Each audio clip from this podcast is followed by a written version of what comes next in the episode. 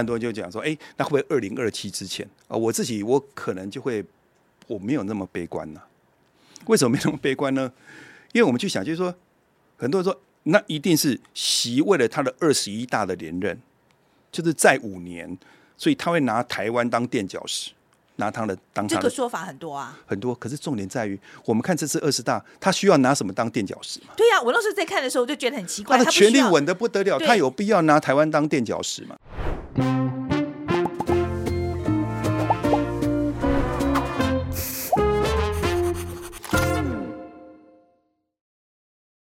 我是范吉贝，嗨，我是路易莎莎。OK，今天呢是这个阿姨想知道哈，对。然后今天呢，我们其实呃请到了是，哎，我真的非常喜欢，我最喜欢的中国专家就是正大东亚所的所长所长王信贤哈。啊，其实这次二十大之前，我就很想要邀他来，但是他实在太忙了。他说最近找他的人实在太多，所以后来好不容易就是在二十大之后就找他来做一个分析。我为什么这么想找王信贤来？其实就是因为我们四月份的时候找他来的时候，那时候就是因为。上海因为呃就是那个封城嘛哈，然后就弄得那个当时民怨非常的高，然后那时候很多传言都在说，当时候那个上海的这个党书记是不是？反正总而言之就是把上海封城的那个人那个李强啊，很多人在讲说李强呢完蛋了，完蛋了，可能会被换掉。那时候王信贤就斩钉截铁跟我讲说，绝对不会有事，而且他会高升，因为他是习近平的亲信。结果这一次。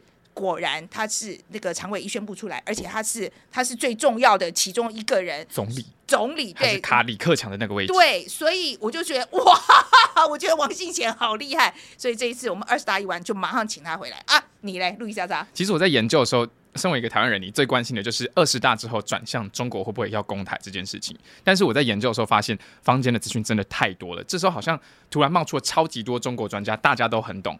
但其实我后来去查的时候，王教授他其实研究中国已经研究有二十几年。我相信他是真的有这个钥匙，可以从不止带我们从台湾的角度看，也可以带我们从中国的角度来解析中国是怎么想。我觉得这样讲看起来两边互相映照，会比其他单方面预测来的准确很多。对你讲很多废话，可是基本上你就是想要知道中国什么时候要攻台，那你觉得王信贤讲的比较有道理，right？对，就是这样。好谢谢，OK，好，那来王信，我们来看王信贤怎么讲。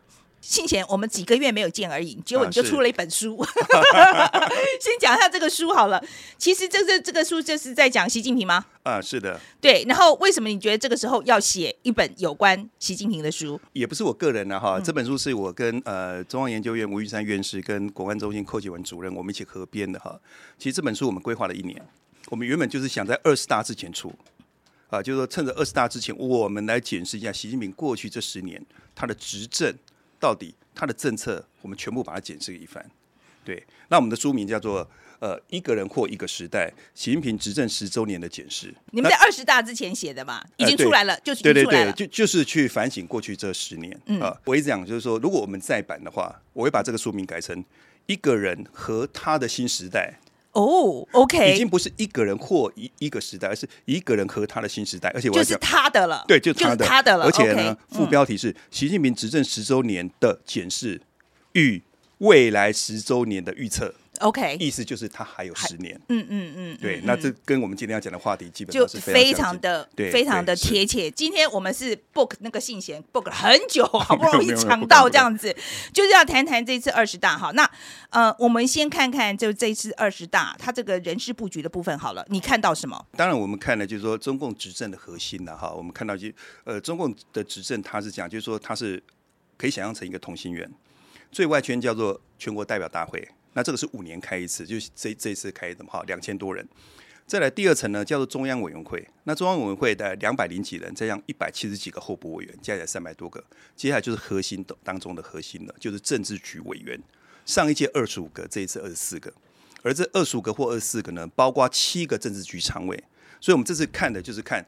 哪些人是政治局常委啊？那其他的政治局委员有哪些？哈，应该这样讲，就是说，呃，这次刚我们聊到跌破很多人的眼镜，哈，因为事情也跌破了你的吗？呃，我觉得也跌破我的，我必须这样承认啊，因为我觉得我们还是太理性、太善良。OK，好，好，呃，我我想过去一直有两个版本，两两类的版本，呃，版本应该有三四十种以上啊，各种排列组合哈。但是呃，就是政治局常委七位呢，好，一直有两类的版本，一类我们可以叫做 Winner takes all。就是胜者全赢，反正就是习近平全部都拿了，好，这是一个版本好，后来《华尔街日报》他走的就是这个版本，OK，所以他们研判就是说他会就是很而且《华尔街。日报》还有人来找我，嗯，问我说对这个版本的看法是什么？我跟他说，呃，也算是我估算的版本之一，但是比较极端的版本啊，几率比较低的。另外一个版本呢，叫做 power sharing，就是权力分享。习近平还是愿意权力分享的。好，我要讲就是说，其实这两个版本有个共同点，就是习近平权力定于一尊。但他定一尊状况底下，他是要全拿呢，还是说啊，我有些东西我给团派好了？因为中国现在面临到的是，应该这样讲，就是说改革开放以来最严重的经济社会问题。而团派这几个，包括李克强、包括汪洋、包括胡春华，他们都有全国性经济社会治理的能力跟经验。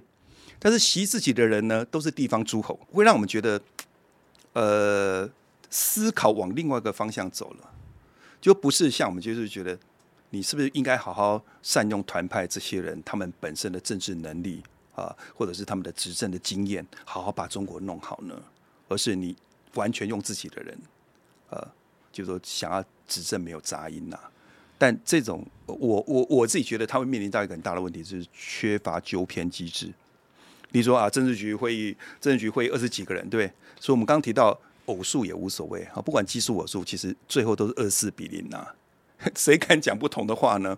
对，那就缺乏纠偏机制。再来，决策过于单一，哦，那没有全国性经济治理的人在里头，好、这个我觉得可能是他会面临到一个比较大的问题。所以这一次的的出来就是说，基本上我们叫做这个习近平习家军全就是完胜，而团派团灭。既然讲到团灭啊，那我们讲一下这个胡锦涛事件好了哈。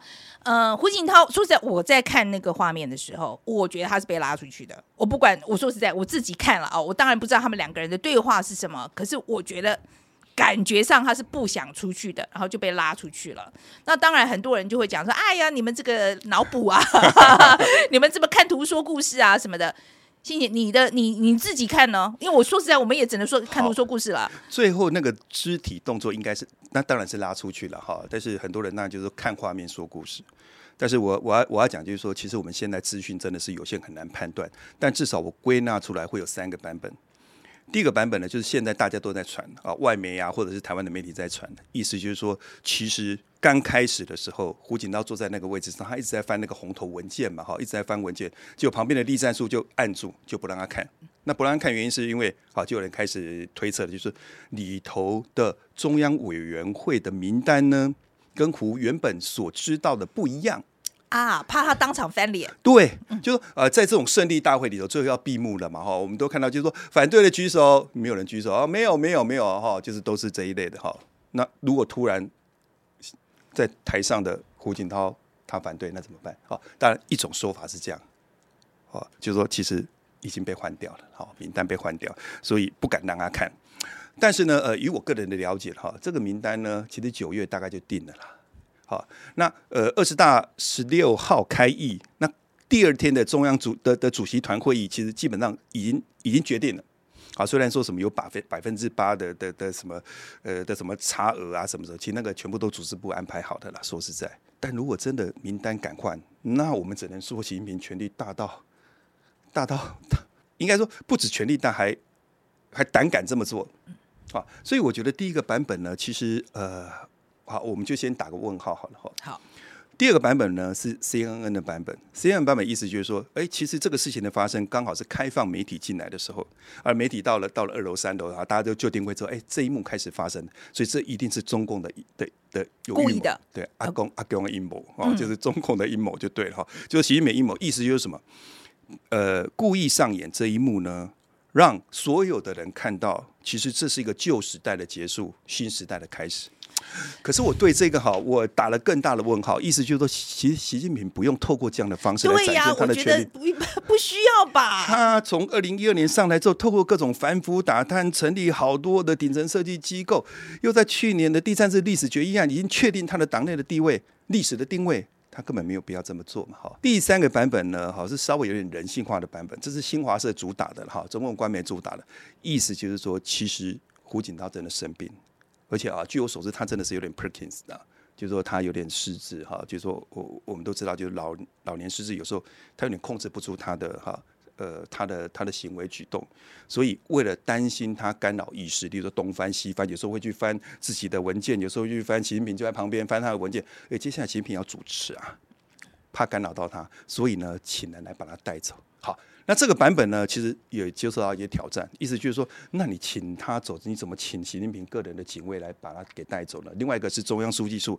的的秘书来把他带走呢？好，后来又有人说，其实来带走他的人不是习近平的警卫，用照片去比对，好，习近平警卫比较高，来带他的人呢是胡锦涛自己的孙子。好，哦他就提供了一些证据，就是去年百年党庆还有好几个场合，其实胡锦涛出现的时候，都是这个人来带他的。信前好了，我我觉得我对中国没有很了解，可是我不相信他的孙子有好这个决定权，可以说我今天这么大一个会，前领导人安排坐的位置，他可以自行决定把他请出去。这当然我们我我也是打一个问号了哈，嗯就是说呃，当然就是前面的那一段是习近平授意要人过来哈，先过来的是谁呢？哈，这个人叫孙叫叫孔少勋，这个人是什么呢？他是胡锦涛原本留在中央书记处的秘书啊。中共是这样运作，就是说一代一代嘛，好的领导人，你你下台之后呢，你会留留一两个秘书在那里，他专门在中央书记处跟办公厅负责跟前领导人联络的人啊，这个人本来就是他的秘书。啊，他们两个一起把他搀扶走哈，这是第三个版本哈，就是比较人性化哈。但我基本上我也是打个问号，因为后来很多披露的前后的那个影片啊，看起来好像都不像，所以我也只能说，作为学者哈，我们也只能做归纳，嗯，啊，只能说几率的高低啦。好，就是那你你的排序是哪一个？几率最高的是哪一个？呃，原本我认为是三，事件发生的那一天晚上跟隔天，我认为是三。哈，不过呃，随着各种高清的影片，还有长度本来是一分多钟，现在变两分多钟，哈，就是慢慢在增加之后，还有那个拍的非常非常近，又看到王沪宁去拉了一下栗战书等那些手势，呃，我看起来其实一的几率变高了，嗯。但但是我认为不是属于什么名单抽换的问题，可能又有其他的原因啊。尤其是我觉得，如果第一件事呃，就是第一个 scenario 的这个情况的话，你觉得又告诉我们什么呢？即使我们是猜测的哈，我我我是真的会觉得习近平的权力真的大到这种程度了吗？是这个件事情也让我们很意外吗？其实我我会直觉是习近平的权力大，这个没有问题，他应该也没有必要做这样的事情呐。我个人觉得，就说那个名单他去抽换那个做什么呢？其实他权力已经大到不得了，而且他大概都安排好了啦。做中国研究这么多年哈，今年真的见识到了，所以我们一直在提一件事情，就是中国研究的典范转移，就是过去的那一套有些东西真的是不大适用的。我们谈一谈那个李强好了，好，李强这个，我记得上次你来的时候，我们那时候还谈到说，有人在讲说啊，这个李强在上海那个心灵这个做的这么差，他一定完蛋了。哎，结果那时候你就讲说 不会完蛋，对绝对对不会完蛋。你说，你说他一定会进这一次的常委，那时候你还在讲，我们那时候会说哦哦哦，哎，结果这是真的哎，我就想说哇，真的给而且你讲中了。那个时候才那个时候才四月，对不对，对那时候才四月，那时候你就跟我讲说，绝对不可能，他绝嗯对不会倒台这样子，就果然还进去的这个这一次这个常委。来，你来讲一下李强这个他这一次这个任命，它的重要性是怎么样？李强这个任命会让很多人跌破眼镜哈，因为过去中共的他的整个晋升的制度是这样，就是说你要担任总理之前，你要先担任过国务院副总理。可是李强他现在最高就是上海市委书记啊。好，李强他的仕途是怎么样？我大概讲一下哈。他是在浙江，他从浙江哈浙江发迹哈，他当然之前更早之前是在江西哈。真正的发迹是在浙江，他二零零四年的时候，他担任浙江省的省委秘书长，那个时候习近平是省委书记。那当然是就习近平把他拉上来，所以完全是习的人哈。后来习呢就把他放到江苏去，好去当江苏的一把手，江苏省省委书记。最后呢，我们刚提到把他拉到上海市市委书记，就是要让他晋升的，好，所以完全是按照习的意志在培养他。可是呢，现在我们面临到比较大的问题，就是说过去的那种晋升的规则哈。刚提到就是你当总理之前要当过过副总理嘛，制度化，制度化。对，就也当然就说不是完全的制度化，但是就是那一种游戏规则，其实有点有点慢慢出来了。还有就是你必须要有地方的经验嘛，哦，一把手、二把手的经验，而且最好是什么？最好是有东西。例如说你，你在东部的省份，你可能东北也要经验，或者是中西部也要也要经验。可是我们刚刚讲过，浙江、江苏跟上海全部在长三角啊。那他的经验全部都在沿海地区，而且是这么富庶的长三角，所以多少会有点问题。好，再来另外一个就是大家讲的上海的疫情啊，就上海疫情这么的严重，为什么他能够入场往后摆就算了，你要摆到第二位去当国务院总理，所以这是很多人的问号嘛。哦，但是我们必须这样讲，就是说你要倒过来看啊，因为习想让他晋升，所以才把他摆在上海市市委书记嘛。OK，对不对？啊那那那我们也聊到，就是说，从一九八七年江泽民担任上海市市委书市委书记以来，过去这三十几年，除了二零零六年陈良宇因为上海社保案中箭落马之外，每一个人都入场啊。那你这个部分就摆在那里，那就准备要入场了、哦。还有就是我们在想这个问题，真的要从习的角度讲，不是从你台湾想或者从上海想啊。最近我我有一些上海的一些朋友哈，就他们对于这个这个就是说，他们都觉得很压抑。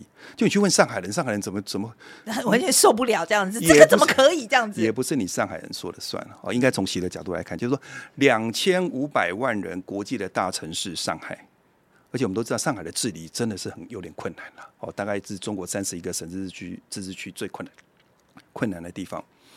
那你这么难的地方，你都可以封控七十几天不出事，那这难道不是一个政绩吗？我们刚刚讲到典范转移，我们可不可以讲一下以前是怎么样？那新的典范转移是什么样？以前的典范转移就是说，从毛邓开始哈，就是毛当然就是说，呃，他是个人的的权利的集中嘛哈，那想要做什么事都都他决定。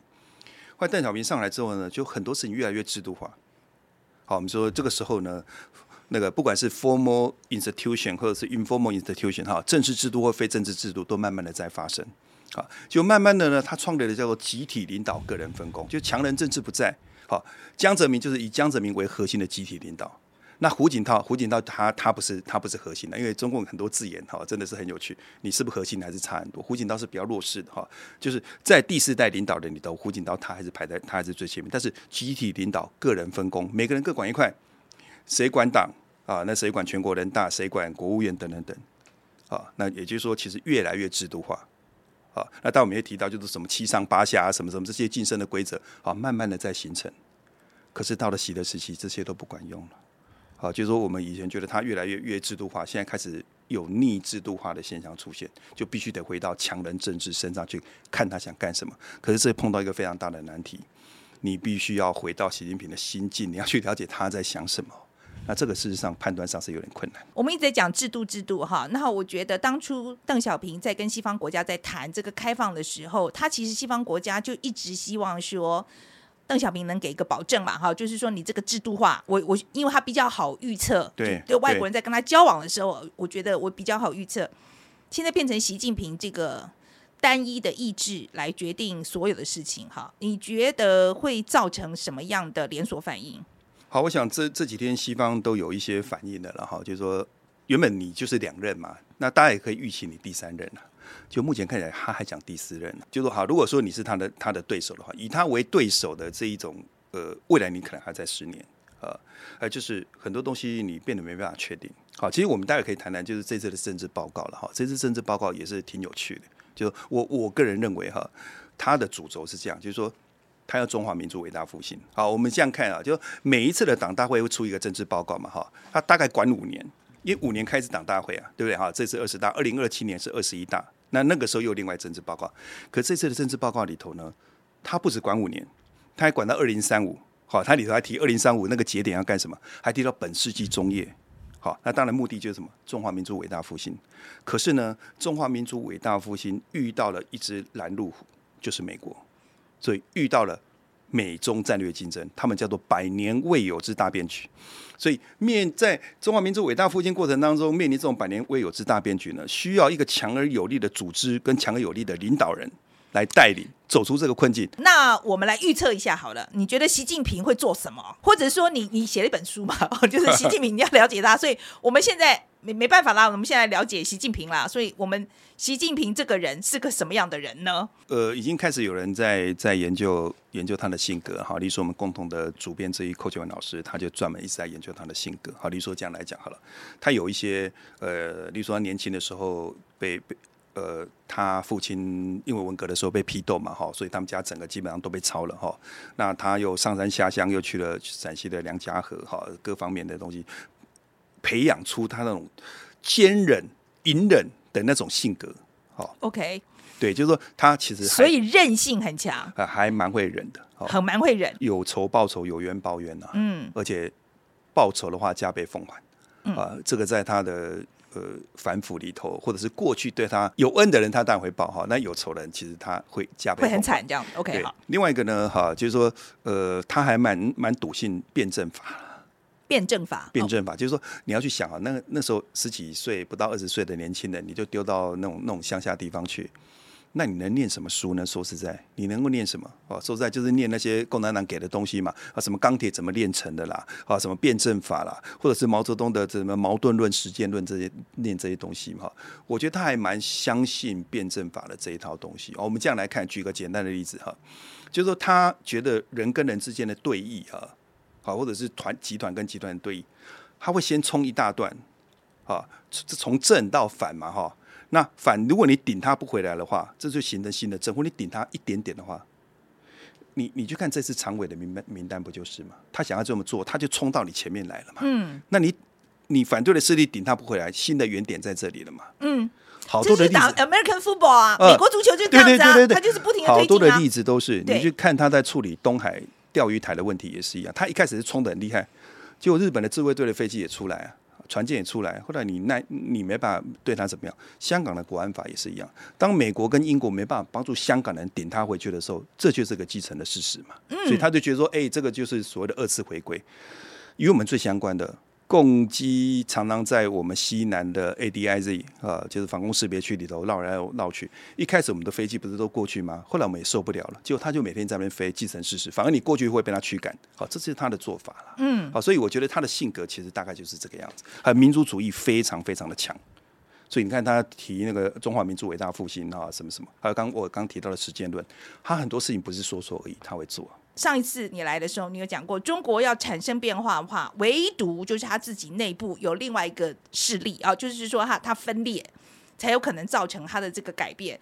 现在看起来，我觉得好像不可期哎、我们这样看好了，就是说内部哈，内部可能分两种，一种是党内的那种执政精英之间，一种是国家跟社会之间的关系。我们上次也聊到哈，中国的国家、中国的社会那种 civil society，其实在习的执政的人内，其实被压制的非常厉害，所以短期间之内，其实应该不会有挑战政府的那一种。对，我们看这是这个这个我同意，这是嗯北京四通桥啊，或者什么有些厕所就有一些反习的言论言论，那个基本上都太弱了都，而且弱的弱的不得了嗯啊！那个只有海外的媒体在在那边跟风而已了哈。我必须这样讲哈，它内部很多东西都封控。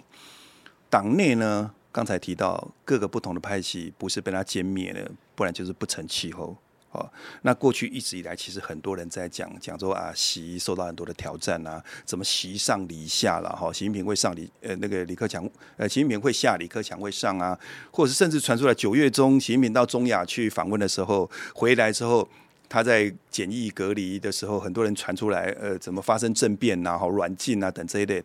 说实在哈，每次呃有人问我相关的问题哈，我都觉得拜托不要再问了哦，习近平权力真的定于准了哈。那这次二十大这个结果，真的可以叫那些人出来打球了哦。就你们当初讲的那个东西，要不要出来讲一下当初你们的逻辑是什么呢？哈，好，所以回过头来应该这样讲，就是说党内也没有挑战他的力量了。可他面临到一个最大的问题是什么？不是现在，而是可能五年、十年之后，那他的接班制度怎么办呢？有没有可能他十年以后就说我还是不想下来，或者说我没有接班人，我就继续做？那那那那总是会到那个时候吧，对不对？那现在问题在于，都是习的人，都是他自己的人，可是最高领导只有一个位置啊，所以他有可能最大的问题会出现在所有是属于他嫡系的人内部之间的纷争啊。嗯，哎，这个是非常有可能，在很多其实，在很多威权国家的内部，曾经也发生过这这我。懂你意思，就是说他的最大的危机是会发生在习要下来之后，他接下来这些人是摆不平的，所以那时候就会产生分裂了。对就是就是你刚刚讲的那种，他如果要产生巨大变化，会是在那个时候。呃，我们称为叫做后习后习时代。那除非他在未来这五年、十年，他奠定出一一套游戏规则，或者是说他在这五年、十年，他就真的培养出他的接班人。这个接班人呢，一方面可以继承习近平的意志，跟他执行的政策，啊；另外一方面呢，可以搞定其他人。嗯，除非啦，哦，就就应该得可是这一次至少目前是看不出来的，目前看不出来。我看你有篇文章写说，中国现在是稳而呃稳而不安吗？稳而不安，稳而不安，你会稳跟我们讲一下，你为什么说它是稳而不安？我在谈这个事情的时候，当然就是从呃各种经济啊、社会，尤其是社会啦，就是说，呃，我想我们在外部的媒体常常会，就像我们刚提到四通桥的事情啊，刚提到了就是很多中国中国自己内部的一些事情，我们都会放大来看，就觉得啊，好像中国全全部都这个样子，或者是封城，封城出现的那种呃民众对对那些防护的那些大白的抗议啊等。呃，我想有时候我们都太把这些事情放大了。你如果回到他那个情境里头去，那个只不过真的是非常非常小。我要讲就是说，呃，在中国大陆，因为我们长期在研究中国国家社会关系嘛，哈。如果你以台湾的经验来看，哈，就是中国现在它的这种社会的力量，它的会出现问，就是说出现一些抗争啊什么，没有没有错。但是它基本上没有跨区域，没有跨阶级，没有跨议题，所以你很难形成一种真正的集体力量。所以发生的这些事情虽然让人觉得有点不安，但是整体来看来看是稳的啦。因为国家的那种压制力量非常的强大，你社会部门之间彼此之间没有各种串联的机制嘛。嗯，对可是的确是有不安。对，是有不安啊。就是你看现在，好，我们应该这样讲，就是说，我觉得这个不安感哈，最近这一两年变强了。第一个是经济下行，它的经济状况不好嘛。很多人之前觉得，哎、我可以我可以这样没关系，我跟我自己比，我的我的收入会更好啊。可是现在你去看他们的薪资水准，很多都停滞，甚至是是是往后，甚至很多公务员过去发的奖金要被被迫追回来。对？地方的财政这么的糟糕，对不对？我们都看到一些烂尾楼，一个房地产的问题啊。另外就是疫情啊，呃，这一波的疫情下来，我我常觉得就是说，其实已经两年多，将近三年了嘛。哈，前几年我认为中国大陆还是有所谓的防疫的红利啦，就说他用强力的方式去进行风控，对不对？去展现出他的制度优越性。可是当全球都在解封的时候呢，那你现在问题来了，就是你中你你官方一直在讲自己的制度优越性啊。那为什么美国每天在宣传说美国死了多少人啊怎么怎么几乎要要要发生什么事？可人家在过正常生活了，那中国却每天就啊动辄封城，两天做一次核酸，所以引发了非常大，其实真的是有民怨的。我觉得特别是对青年跟中产阶级啊，今年很有趣啊，大陆有个很有名的网站叫知乎嘛，哈，有人问一个问题，就是说你们觉得过去这一两年来，你的心境最大的变化是什么？好，结果有一个回答，所有的人都都一直在就就就置顶就对了。他的回答是让我感觉到疫情并不可怕，可怕的是无所不在的政府权利。我们刚刚讲到，就是说对这个美国的关系哈，你讲的说现在很很明显的，我觉得他是把这个美国就当做最重要的对手啦，或者是敌人啦。我觉得甚至就我觉得敌人，你觉得现在是敌人还是对手？以美国来讲，这叫战略竞争对手了。嗯，OK，那那中国当然完全设定，当然就是敌人呐、就是敌人嘛。当然，但嘴巴当然不会讲哈，但就是对手。我们去看他整个政治报告里头，当然从来到从头到尾没有出现“美国”这两个字，但几乎每个地方都在写美国。例如说以前啊，就科教兴国哈，它有个科教兴国，原来原本是放在经济里头，这次把它独立出来，它就是要培养啊创新的人才。那针对什么？针对美国对它的卡脖子战嘛。那以前国家安全是放在放在其他地方，这是国家安全把它独立出来。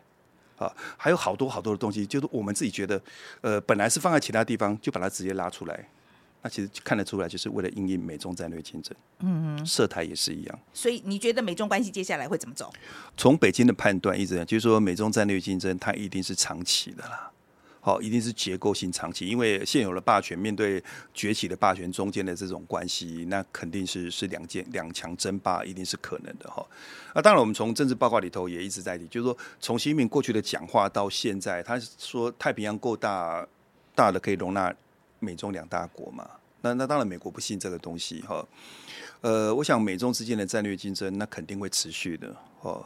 但是我我必须要讲，就是说，呃，从拜登上来之后，其实他们去做区分啊，他不像他不像呃川普的时时期，就全部都是竞争或者是冲突。呃，拜登政府他会去区分，有些东西是可以合作的，有些东西是竞争的，有些竞争东西是冲突的。合作的部分可能包括经，就经济有些呃非非高科技领域其实是可以合作的，气候变迁是可以合作的，有些东西是可以合作的。好，那有些东西是可以谈的。好，例如说区域的安全跟稳定。例如说乌克兰的事情，他也希望，哎，你中国你必须必须要出来讲一下话。那我们看这一次，呃，十一月中要在巴厘岛开 G20，我们看这两天其实，包括白宫，包括美国国务院，也一直都在提，就是说，呃，拜登要跟习近平会谈，要碰面。哎，这个消息都是从美国那边出来的，意思就是说，其实美国认为说，那那赶快来谈吧。那我们讲到就是说，这一次这个中央军委的这两个人选，好，我们先讲一下，你对于这两个副主席，你的看法怎么样？我想除了两个军委副主席之外，应该还要再去抓外事办主任，哈，就是王毅啦。好，这次我们看那个他公布的能上能下，就是呃，不是什么七上八下，叫做能上能下，就是你八。你你七不一定上得了，那你八也不一定要下啊。那我们看到就是能上的部分，其实两个人，一个就是王毅啊，王毅他会接外事办主任啊，就是外交的部分。另外就是张幼霞，王毅六十九岁，张幼霞七十二岁啊。那一个是军事，一个是一个是外交。那这两个当然是也是针对百年未有之变局，针对美国而来哈。但说实在，跟台湾也是有点关系哈。就是说，其实说实在，现在弄到现在，其实。两岸关系就有点像是美中关系啊。好，那另外一个军委副主席呢，他叫何卫东。何卫东，我们你去看他的资历，好，他之前当过三十一集团军啊，他在三十一集团军待过。三十一军是干嘛？就是对台。好，在军改之前呢的南军军区他待过，军改之后的东部战区，他最后还当了司令员。好，这个也都是拿来对台。突然呢，他消失了一阵子啊，大家都在找他去哪里？原来他到北京，回到北京去。好，二零零二年初的时候，他到了中央联合作战指挥中心，所以大家都强烈的认为，今年八月围台军演其实是何卫东一手操盘。嗯，好，所以如果以这样的包括外交、包括军事相关的布局，那我们就可以讲，就是说接下来所谓的反独加反外部势力干涉，从军事、从外交。对台的压力就会比较大一点。我说实在，我们在做完，我们特特看世界也写了这一条这样子，然后我们其实做了一个结论，就是说，因为看他的就是这个布局啦，还包括那个军委部分的这个人事案的这个布局啊，感觉上就是攻台的可能性大大的增加了。那老师来，你的看法怎么样？哎，这很多人都在问说，二零二七会不会攻台？而且越讲越前面。还有人讲二零二四，有人讲今年年底，有人讲明年，好，反正呃，就什么都都有了，都都有都有哈。好，我我觉得以我对对共产党的了解，我们好，我们先从他的政这这次的政治报告去解读，跟过去有没有什么不一样？哈，这次应该该讲的都讲了啦。呃，祖国完全统一是共产党实质。不语的任务哈，这个东西都讲了哈。那呃，新时代党解决台湾问题的总理方略也讲了哈，一国两制和平统一也讲了哈，就是呃，一国中国九二共识也讲了哈，反独促统促融也都讲了哈，反对外部势力干涉哈。但我们必须注意，在这一次里面呢，比较大的是反独加反外部势力干涉，他在整个政治报告里头总共提了三次，在过去五年的部分啊，过去五年的政绩提了一次，过去十年也提了一次。在未来五年也提了一次，啊，反独家反外部势力干涉，这是呃北京最近这一两年最在意的问题，特别是八月佩洛西来台，以及还躺在美国参院众院的台湾政策法案。啊，这都让中共认为说踩到他的红线，啊，你说也妨碍到他的的核心利益，啊，所以他的反对是非常激，呃，反应是非常激烈哈，包括我们看到的军演等这一类的嘛，哈，所以我们看这次军演的时候，其实很清楚嘛，你跟一九九五九六那次军演，一九九五九六的时候，一个在在高雄外海，一个在在在基隆的外海嘛，那他主要就是他要告诉大家说，我有能力去封锁。你基隆港跟高雄港，而且这两端一端一线画下来，我打哪里都打得到。那这一次六个到七个地方，有好几个地方其实是在反介入的。中共的不管是国台办或者是外交部的发言人，最过去常一直讲，就是说，民进党以美谋独，美国以台制华，而且两个放都常放在一起，叫做台美勾连。好，这一次在政治报告里头看得非常清楚。哈，那重点就是说，他指的就是其实。都是你美国在背后，你是始作始作俑者啦，你给台独撑腰嘛，哈，他他的逻辑是这个样子，哈。那我们觉得有趣的东西是什么呢？他在讲这一段的时候，他把外部势力放在前面，把台独分裂放在后面，放在后面。OK，所以我们在解读中共文件的时候，其实这个很重要。OK，他前面都是反独加反外部势力干涉，但是到这一段的时候，他讲的是主要是针对。外部势力跟少数的台独分子，绝不是针对广大的台湾同胞。好，他是这样讲的。好，所以这是什么意思呢？意思就是，其实关键还是美国了。刚才提到就是说会不会有武统的可能然后呃，我个人一直是这样认为，就是说呃，中共对台统一其实是有时间表。那这时间表是怎么回事呢？因为习近平讲过太多次了，两岸之间的政治分歧不能一代传一代。好，而且他提了更多次这个，就是说中华民族伟大复兴，台湾不能缺席。那他什么时候要中华民族伟大复兴？就本世纪中叶嘛。好，所以这个东西就是时间表。但我认为武统其实是没有时间表了。武统没有时间表，因为它有些条件，它是一个策略互动，美中台三方策略互动的结果。嗯，好，你说那那那到底是哪些条件会出现呢？第第一，踩到他的红线，例如说台独红线啊。什么叫台独红线？那可能是法理台独啊，也可能是例如说啊，美国邀请蔡总统到美国去，那美国就是蔡总统接受了等这一类的。好，那这个基本上就就是他的红线，对不对？另外就是美美中战略竞争，美中战略竞争过程当中。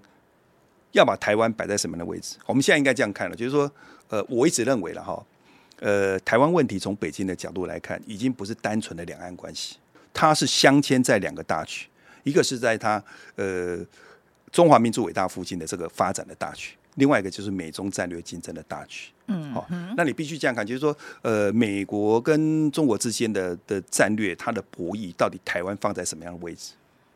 那如果说当真两边弄起来，那台湾是重中之重，那台湾就卷进去，那武统就就就会提早到来。第三个条件就是习近平自己本身的看法了，这个我们越来越坚定这种想法了，因为所有东西存乎习一心嘛。好，那很多人就讲说，哎，那会不会二零二七之前啊？我自己我可能就会我没有那么悲观呢。为什么没那么悲观呢？因为我们去想，就是说，很多人说，那一定是习为了他的二十一大的连任。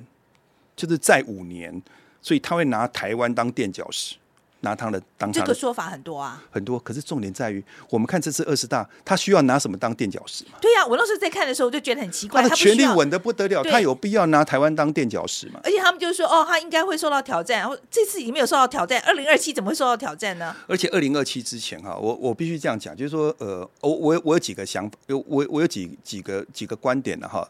第一个当然就是说，中共对台他的政策其实非常多元，他除了军事之外，他太多东西可以做了嘛。呃，我我们对它的贸易贸易或者是各种依赖的程度这么的高，哦，或者是它采取风控的方式，或者是另外一种是大家最近常讲的所谓的北平模式。北平模式意思就是说，我就把你围起来了，我就以战逼和。以战逼谈，用这样的方式，好，就是那种我们说介于武统跟合统中间的中间地带，这种灰色地带，其实它各种方式都有，哦，这是第一个。第二个呢，中共自己在评估，在二零二七年之前，美中在西太平洋的战力，美国还是强于他啦，他不会去冒这个险嘛？他为什么？我们这样来看啊，就是说，二零三五是他中华民族伟大复兴中间的节点嘛？他要基本完成社会主义现代化，那他为什么要为了台湾的问题？就是如果没有踩到红线的话，他为什么要为这个东西去牺牲到他整个国家的的那种现代化呢？当然，这也是比较理性的思考了。对对对对对对对 对，有习在，有习在，其实应该我们那个圈圈要画大一点哦。嗯，好，呃，就说种种的迹象来看啊，另外就是俄乌战争，其实我觉得对中国其实。对对，共产党来讲，其实是有一些吸取一些教训，也就是说，呃，你你确实。西方的制裁还是挺厉害的，就像我们在刚刚讲说，那个他的思维对不对哈？是美国足球式的哈，就是说美国足球是，我的这是因为这我跟我老公相处之后的感觉，就美国人就是你他会他进前进二十码，你如果不把他顶住，他就会再前进二十码，他会不停的前进。对，OK，所以你一定要顶住他，他才会往后退。对。你觉得台湾现在是不是要顶住它？不然的话，它就会不停的往前推。呃，当然，以台湾一己之力如何顶啊？哈，更何况更何况我们自己内部对这个问题有一些不同的看法了。哦，呃，这是我们自己觉得比较困难的地方。哦，当然，我自己觉得我们长期在做做中国研究，就是跟共产党相处，你也不一定要从头顶到尾啊。你你多多少少还是有一些东西稍微可以谈的哈，这这当然不只是呃台湾内部一些人的看法，蔡总统也说，那我们我愿意跟习近平坐下来谈嘛，那重重点就是那你要怎么谈嘛，人家信不信任的问题啊，哦，好，所以我我自己意思是说，其实台湾自己内部要先团结，你团结你别人才才有机会帮你嘛，嗯，好，那你要争取国际的支持，那才有办法。或者是说呃，应该是要让北京稍微有点希望。中文常讲的“寡妇死了，儿子没戏唱”了。啊，如果说他自己觉得就是说好，那台湾永远就是往往另外一个方向走，他也止不住了。那会不会他会不会铤而走险？好，这个都是我们必须考虑，各种剧本我们都必须去考虑了。好了，我们今天在在推演另外一个可能性，就算我们台湾想有意思要跟中国稍微软化这个关系，当美国不愿意的时候，做得到吗？对，这个就是我们现在所讲，就是说美中两强之间的战略竞争，它让夹在中间的中小型国家非常的为难。其实不只是我们啊，我们光看亚太地区，其实亚太地区这么多国家，几乎每个国家都很为难。那你美国国家都必须选边站嘛？啊，那你好，新加坡、越南、马来西亚、印尼，几乎都是日本，甚至像日本、澳大利亚这种等级的国家，尤其像日本。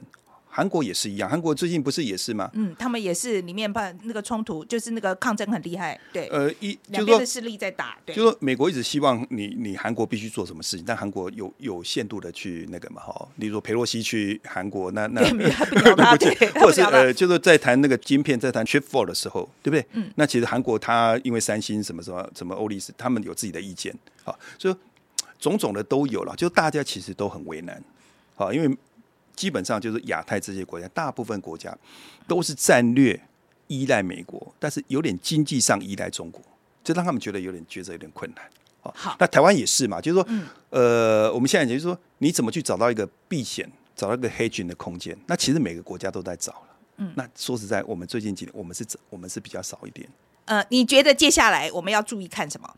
应该要去看一下，从现在到明年的两会的时候的一些人事的安排，哦，特别是跟我们比较相关的，呃，包括国台办主任啊、副主任啊，哈，因为这一次国台办一正三副全部没有进中央政治局，哈，所以很多人就在猜啊，原本呃可能要要要要接，到底是谁会去接国台办主任？另外就是外交部的人事，哈，这是一个就是关于他们内部可能涉及到台湾。啊，另外一个部分呢，当然就是美中的战略竞争到底到什么样的程度了？那现在大家都张大眼睛在看一个东西，那就是刚提过的台湾政策法。这个台湾政策法到底它会弄到什么样的程度？好，我们事先都看到台湾政策法其实有些地方涉及到中共自己认为的红线，啊，包括给予台湾非北约的盟友的这个地位，还有就是 A I T 的处长要。等同于一般的大使经过参议院的任命，还有一个就是我们驻美国的代表处的更名的事情，必须得去看，就是说它的每一个步骤里面，刚提到的这一些比较北京比较在意的问题，他会怎么摆？好，那我想这也是美中之间接下来要去谈的问题。好，所以我常常觉得，就是说像这一类的事情呢，都是美中自己在谈，没错。我我我这个感觉非常不好哎，都是人家在决定我们的命运嘛，对不对？我这个感觉非常。那我们就觉得说啊，美国这个美台关系坚若磐石。可是我我必须这样讲的话，就是美中的战略竞争，它是一个长期的。可是它在战略竞争的同时，它战术上有时候会妥协。可有时候我们就是在那个战术妥协的过程当中。你就不晓得你自己的利益会不会受到一些损害？刚刚讲到说习近平有多理性这件事情，好，那我们都讲了，我们知道俄乌战争，其实在开打之前，其实大家都不相信普京会这么不理性，结果他真的就发生了。我们在习近平身上有看到任何像这种有可能做这么不理性的决定的可能性吗？嗯。其实这是美国一直在警告我们的。当初大家都说普京不会嘛，而且只有美国情报部门说会，就确实是发生。那当然我们必须得佩服美国人，连这次刚提到政治局常委的名单里头，也是华尔街日报先披露的，对不对？好，所以我们都觉得就是说，呃，这种事情呢，研究是其次，情报可能会是关键的哦。那呃，回过最近的情报很不好，最近美国那边的情报听起来很可怕。好，来，但是他在预测国际的，我觉得他还是有他的一套的哈。我不晓得他们的资讯是哪里来哈。好，那就回到呃，就说习近平到底有多理性？我我还是会相信他在看那个大局啊。当然，他有一套，就是说他内部的，他内部这些人士，当然他有一套他的做法嘛，他统一思想嘛。对，不要有杂音嘛，因为你现在面临的是百年未有之大变局嘛，你内部的经济可能也有点问题。那国际上的对他，尤其是美国对他的的的这些这些做法，所以他必须内部要统一思想。那怎么样统一思想呢？你怎么样去统一你的政策呢？那就是透过统一组织嘛。啊，所以我就我都要自己的人来弄。那当然他有他自己的一套说法。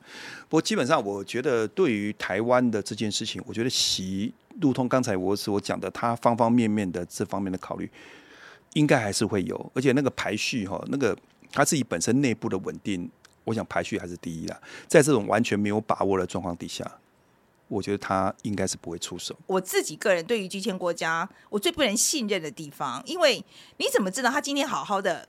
过两年，也许我说实在有一个什么心理疾病啊，You never know，就是这个太危险了，太危险了。我觉得把所有这这个重要的决策，就是这个人一念之间，这个制度真的太危险了。来，最后面还是跟大家再介绍一本书，这个书好了。再讲一次啊，就是名字就是一个人或一个时代，习近平执政十周年的检视，呃，应该到处各大书店都买得到，都可以买得到，对对对。所以大家如果想要对习近平有更多的了解的话，我自己马上就要开始拜读了，真的，我真的很希望。呃，知道他是不是一个理性的人？不不过比较比较学术一点，对，比较学术一点，可以啦。我觉我觉得可以，我们的观众可以。嗯，好，好，来，谢谢大家。好，谢谢，拜拜。好，来，路易莎莎来跟大家讲一下，你今天最重要的 take away 是什么？有两件事情，一个是四通桥的那个媒体报道，第二件事情是李强在上海的时候封控的时候，大家说他会倒台这件事情。我们会强调这件事，是因为我们从外部去看，但今天就是王老师从一个内中国内部的视角。提供了我们一个完全不同的想法，就四通桥事件，其实它就是一个外媒渲染。而李强，我们真的是不懂中国，我们才会觉得说他一定会倒台。但从中国角度看，他就在实行习近平意志。我觉得这带给我一个蛮大的冲击。其实说实在，四通桥这个事情，我那时候在看报道的时候，就觉得，呃，因为以我一个驻外特派员的观点来看，我觉得都是没有新闻可以写，只好把它写大一点。OK，因为真的。而尤其现在很多外媒其实在中国根本都找不到人了嘛，不是没找不到人，是因为他们被赶走了，对他们进不去。嘛，所以我就觉得他们很自然的就要把这个新闻写的很大，而且不管怎么样，我觉得现在对很多媒体来讲，抗中或是反中是一个很重要的角度，如果你只只是很平面的报二十大怎么样怎么样怎么样，我觉得他们会担心，他们好像感觉上没有没有点阅率，然后没有办法振奋人心。可能比较符合他们既有对中国的框架，但我觉得今天最重要的事情就是这框架被打。没错，可是我是真的觉得，其实我那时候在看的时候，我真的就觉得四通桥这个事情，并我觉得完全不代表中国已经动乱。我其实他真的，我真的觉得那是一个 isolated incident，是一个单一事件。就是他对对，我我其实当时看的感觉就是这样。其实今天呃，对我来讲最重要的收获是他在讲到习近平的个性的那个部分哈。呃，然后当然我个人最担忧的，也是最想知道的，就是习近平有多理性这件事情，因为我觉得这个牵涉他将来在。呃，比如说，尤其是对是不是要公台这件事情，是不是会维持一个理性的决策？甚至不知道他什么时候会生病。对，就是说我真的，我真的觉得这是一个，我我我我我们只能这样希望了。如果说因为中国现在决策，如果就是决于一人的话，我希望至少啊是一个理性的决定，因为他比较容易判断。好了，今天就说到这里。那大家如果喜欢的话，欢迎大家来留言哦，一定要留言来告诉我们你们的想法。然后呃，要记得分享啊、按赞、抖内也可以的，也可以啦。好，那那今天就进行到这里，来谢谢大家，拜拜。